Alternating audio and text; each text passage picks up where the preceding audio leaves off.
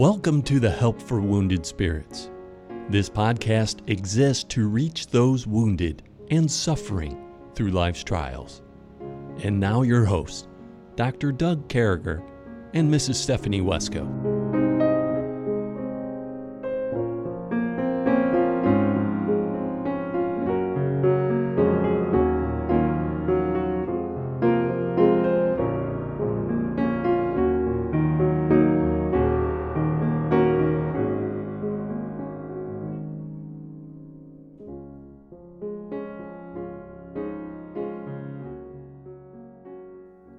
Great to be back with you, folks. Again, we're honored. It's a privilege for us to be able to come across your airwaves and to be with you folks today as we move along. We're continuing on with our study through the book of Proverbs. We we've been looking at the 11th proverb. We've been um, going through a verse at a time, uh, kind of doing an expository study, not getting real deep into it, but more or less looking at it from a practical way that those of us with PTSD, those who want to help folks with PTSD, or those who just love our podcast. We we got people at all ends of the spectrum, and we appreciate you guys. We had our best month ever in December. People listening to our podcast.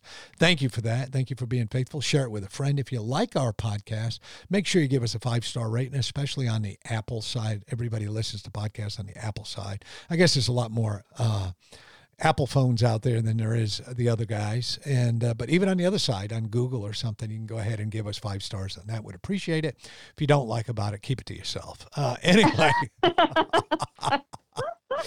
Isn't that terrible? And uh, we continue on in the no, book of Proverbs. I think we have a couple months left in the book of Proverbs, and we told you from there. So from here, we're going to be going into a study on narcissism. So stay tuned for that. I love what the book of Proverbs is doing for me. With me, as always, my friend. You heard her laughing there, Stephanie. And uh, Stephanie, what have you heard lately for a message or anything that uh, was kind of life changing? That was a real blessing to you. Oh wow, that's a loaded question. Well, um, I got I was so blessed the first um, or the last Sunday of 2021. It's hard to believe that that's a past year now, um, but I got to hear my grandpa preach, and um, he preached a message on what it means to be a disciple, and um, it really was a blessing. It was a comfort. It was an encouragement it was a ri- reminder to not be weary in well doing. And um, that it just really encouraged my heart to have that focus, that reminder that some of the nasty situations that I have to deal with multiple times over throughout the year, um, that in the end, that if that's the cost of discipleship, then that's where I'm supposed to be. And so, anyways, that message really was an encouragement to me. Well, praise the Lord. And uh, I'm, I'm grateful for that. I'm grateful that God gives us preachers and messages, and those messages do a work in our lives. And folks, you know, we have a segment on this podcast where we deal with you might be a knucklehead. We do it for a few reasons. Number one, we do it so you know what a knucklehead looks like. Number two, so you're not a knucklehead. And number three, sometimes we find humor in it. And uh, with that, today is Stephanie's turn. So, Stephanie, you might be a knucklehead if. Well, Doug, you might be a knucklehead if God blesses you and instead of being a, a river that you're letting God's blessings flow through you to other you to others, you become a dead sea and just hoard it all for yourself. Wow. And you know, I, I didn't like the way you said, Doug, you. You know, I just want to point that out. It kind of it kind of had like a southern connotation where it was like use, you. I'm sorry. It's like I'm you were specific. So people not, listening to this think that was aimed at me. That's all I'm okay, saying. Okay, in no a disclaimer. Doug is the most general generous person on the planet. I was not in any way, shape, or form referring to him. All right. Well, see, and, and, it's my own insecurities. Now I feel bad that you felt bad and had to give a disclaimer. This could go on all day, but anyway, I agree with what you're saying. So, and and so, eh, thinking about that, Stephanie, maybe even a different subject. What do we want to say to somebody with PTSD? Well, not what we don't want to say to them. What do we want to say to somebody with PTSD? What are good words to hear? Well, I think I think anyone who has PTSD wants to hear um, words of affirmation, um, words that that let them know they mean something, um, that they have worth, and um, sometimes people who have PTSD, um, and I guess I, I have a warped view of life, but um, for me personally, because of things that were hammered into me for many, many years, and you know this from personal experience, I massively struggle um, with viewing myself with disgust. Um, and I won't get into the terms that come to mind when I think of myself, uh, but that's something I struggle with because of things that were hammered into me in the past. And so, um, you know, you and Debbie and others have been such a blessing because for the last several years, I haven't had to hear um, hear those things. And now, you know, narcissists are really good at, at brainwashing you, and then you become your own enemy. They don't have to say it anymore because they've planted all those seed thoughts in your brain and those seed thoughts take root and grow. And so having friends that are there with words of love, um, it, we've been talking a lot about words. Words are weapons and they become killers. Um, so I think it's very important to let somebody know they have worth.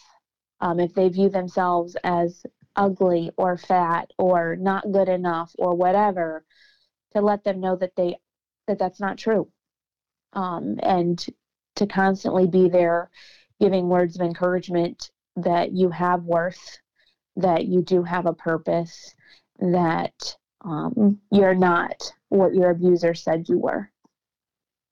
Yeah. No, I think that's good. I think words of affirmation, just loving people. Sometimes the three best words you can ever tell anybody is "I love you." A few more words that people is "You're, you're awesome."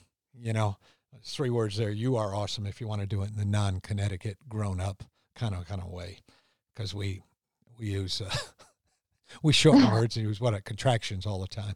Or but, you could say "love you like a relative." Love you. I I do that all you the time. that one. Yeah, yeah, yeah, Love you like a relative, man. And uh, yeah, and I mean it. When I told you that, I meant it. Yeah. I mean, I don't halfway. I don't tell people that I don't like. You know, and uh, so that's just the way it goes. You know, if you don't like somebody, but I don't, if I don't like somebody, I don't say hate you like a non relative, you know. Words of affirmation, my friends. That's where we're at. So here we are. We're in the book of Proverbs. We've been cruising along. I love Proverbs. It's getting so much out of this, and God's been doing such a work for this in my life. And and uh, here we are in 19 and 20. I think we'll get to uh, with this particular podcast. Happy Monday, everybody.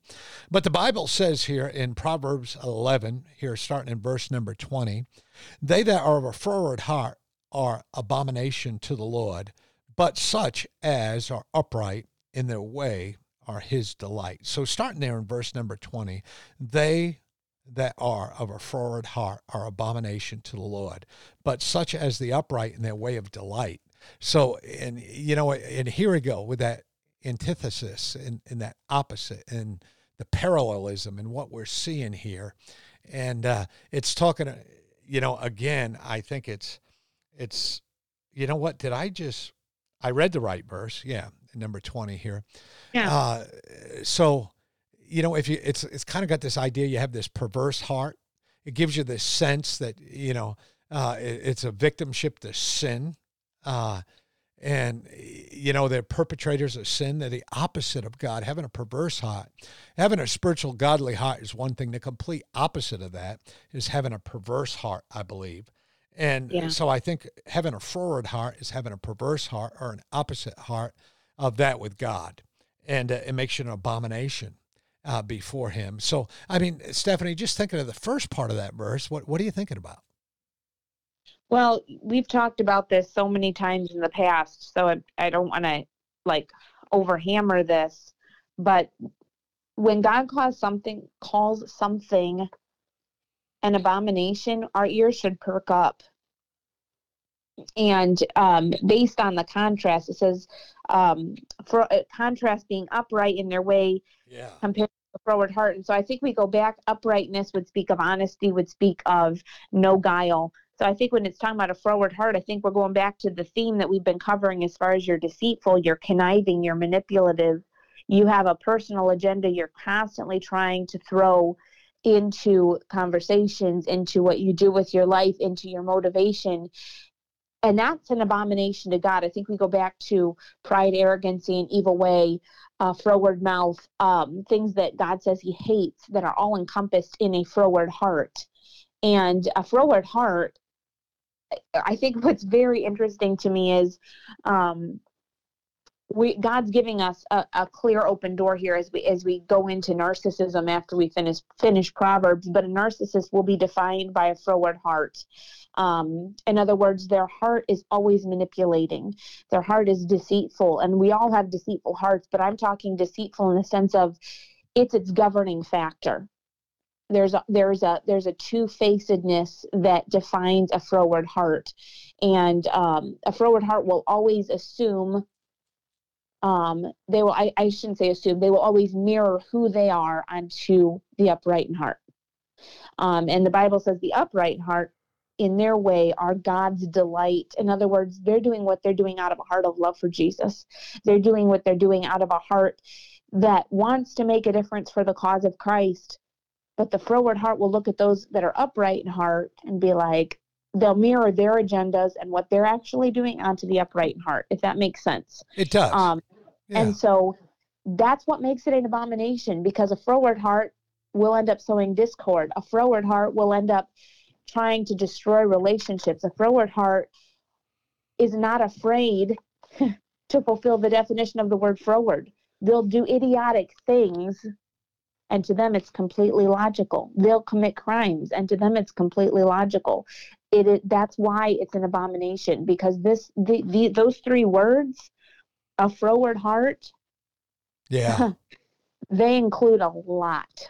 They do. There's a lot that falls under oh, that. Yeah, yeah. So I mean, you're talking about, uh, you know, people being blameless on one side is how I'm getting it here. Uh, it, it's talking about an upright person. So, an upright person in God's eyes is blameless. We see that word used in blameless situations. They're somebody who's doing the godly things, doing the right things. They're they're trying to pump people up. They're trying to encourage people. They're trying to take care of people. They're looking for the best in people. The froward hearts looking to fry people, looking to shred people, make make people look bad, make themselves look better. Uh, they're involved in cleverness. They're they're you know total control freaks. They're you mm-hmm. name it, it's there.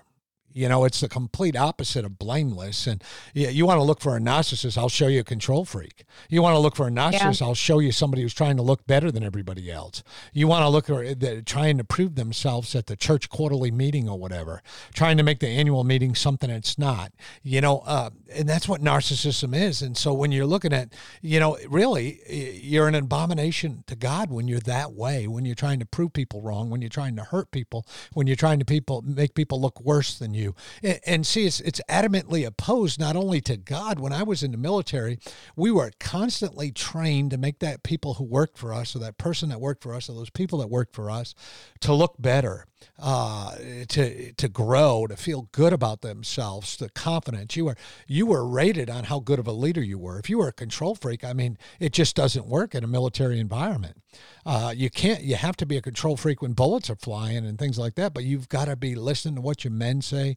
There's better ways to do things. Sometimes the play changes on the ground you know, you do have binary roles in the military, you know, take that hill. Sometimes there's different ways to take that hill, but our narcissist says you take it the way I told you to, straight up. I don't care who gets killed. Yeah. Yeah. Uh, you know but a person who's blameless a person who's upright a person who does things right says hey you know what sir? We can do this better. And he says well go ahead and do that. Let's do it better. Let's save lives. Let's encourage people. Let's let's uh, let's bring people up. So so you know you know what this proverb's doing in, in this particular verse? It's encouraging a transformation you know, if you're not there, you need to be that person that's encouraging. You need to be that upright person. You need to be the person that has the heart that God has. You need to be the person that is telling people how good they're doing and how to get there and, and taking them there, especially when it comes to children, people work for you. You can do so much for a person when your heart's upright when you come yeah. the right place. And and I think that's what that proverb did for me is it encouraged that. And then in verse 21, it says here, though hand join in hand, the wicked shall not be unpunished, but the seed of the righteous shall be delivered. So, you know, the punishment may not be here on earth. You know, God's going to judge mankind. and and you know just like those forces uh, there at the Tower of Babel in Genesis 11, they were judged. Uh, you know, God's going to judge people, and He's going to judge our motives. And and you know the the I like the second part of this verse, but the seed of the righteous shall be delivered. And uh, that's some pretty great stuff right there. It's uh, it's something you're going to be delivered. It's got an idea of posterity with it, or descendants, or you know those people. I mean, it's going to live on. Uh, those of you who are messed up, goofed up, control freaks, trying to hurt people, your heart's not right. Uh, let me tell you, you're wicked, and it's not going to go unpunished. God's not going to stand for that. And we yeah. see sin visiting on multiple generations, man. Um, yeah. This is a really hard thing. And, well, and yeah, I yeah. think um, if we read this verse, you, you know, you're right. It does involve not just us. And you think of the sin of Achan. Achan himself, he committed the sin. He's the one that stole He's the one that blatantly disregarded God's command and God's warning. You're not to take anything from the conquest at Jericho. It was those first fruits of conquest.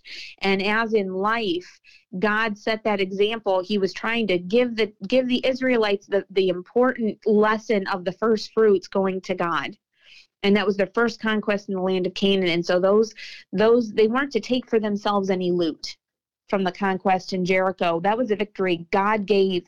And so all the glory, all everything belonged to God. He wasn't giving them the freedom in that conquest to take anything. Achan defied that and took stuff and he hid it in his tent.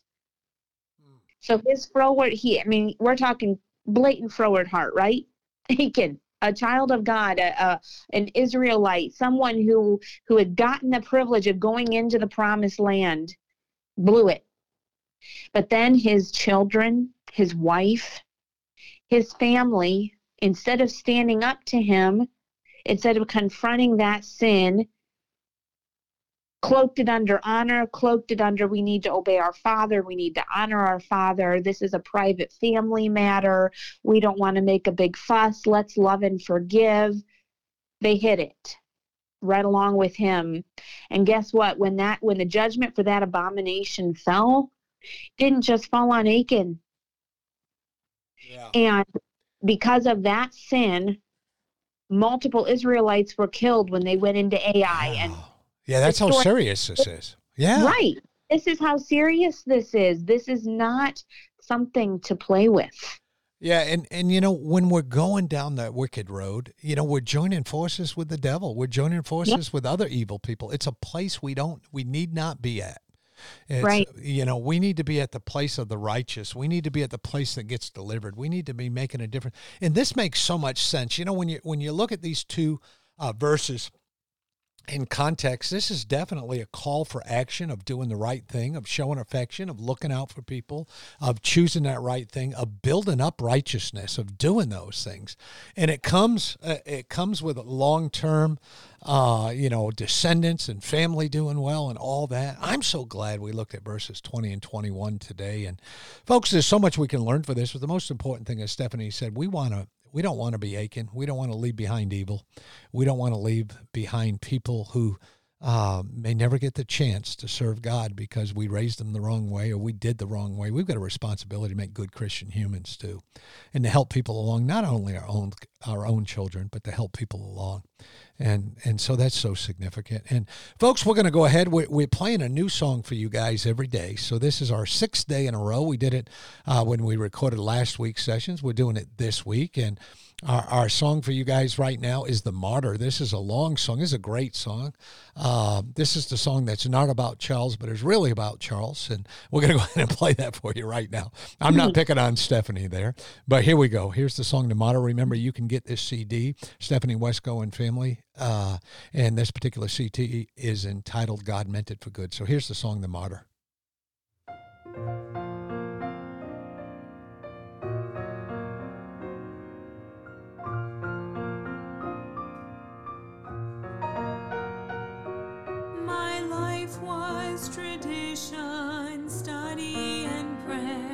I strove to be worthy, but found no way there.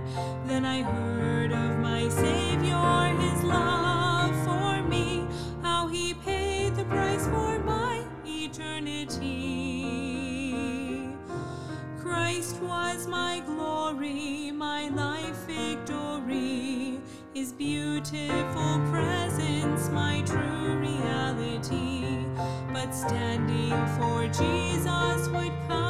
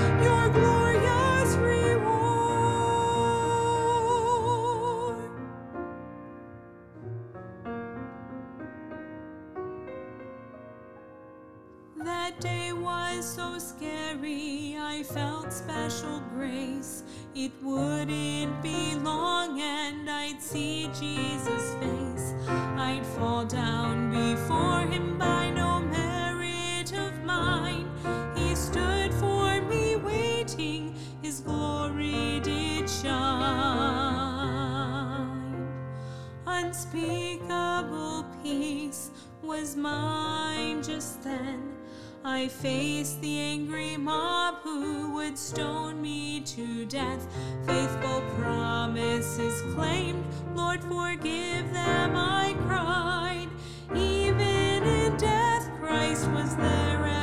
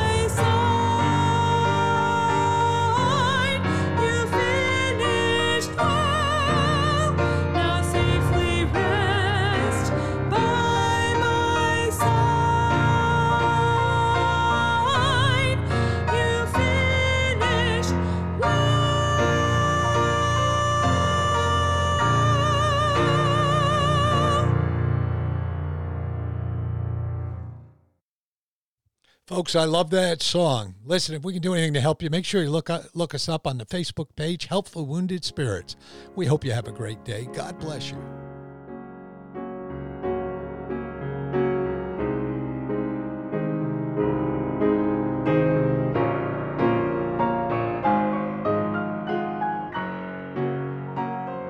Thank you for listening to our podcast today. It is very important to all of us at Help for Wounded Spirits that you know your Lord and Savior Jesus Christ. The Bible is very clear with a simple salvation message. You can know today. First, you're a sinner. For all have sinned and come short of the glory of God. Second, there's a price on sin. For the wages of sin is death. Third, Jesus paid that price for you. But God commendeth his love toward us, in that while we were yet sinners, Christ died for us. Lastly, you must speak it with your mouth and believe it with your heart. That if thou shalt confess with thy mouth the Lord Jesus, and shalt believe in thine heart that God hath raised him from the dead, thou shalt be saved. For with the heart man believeth unto righteousness, and with the mouth confession is made known unto salvation. Simply ask the Lord to save you in Jesus' name while believing in your heart, and He will. Please contact us if we can help you in any way. God bless you.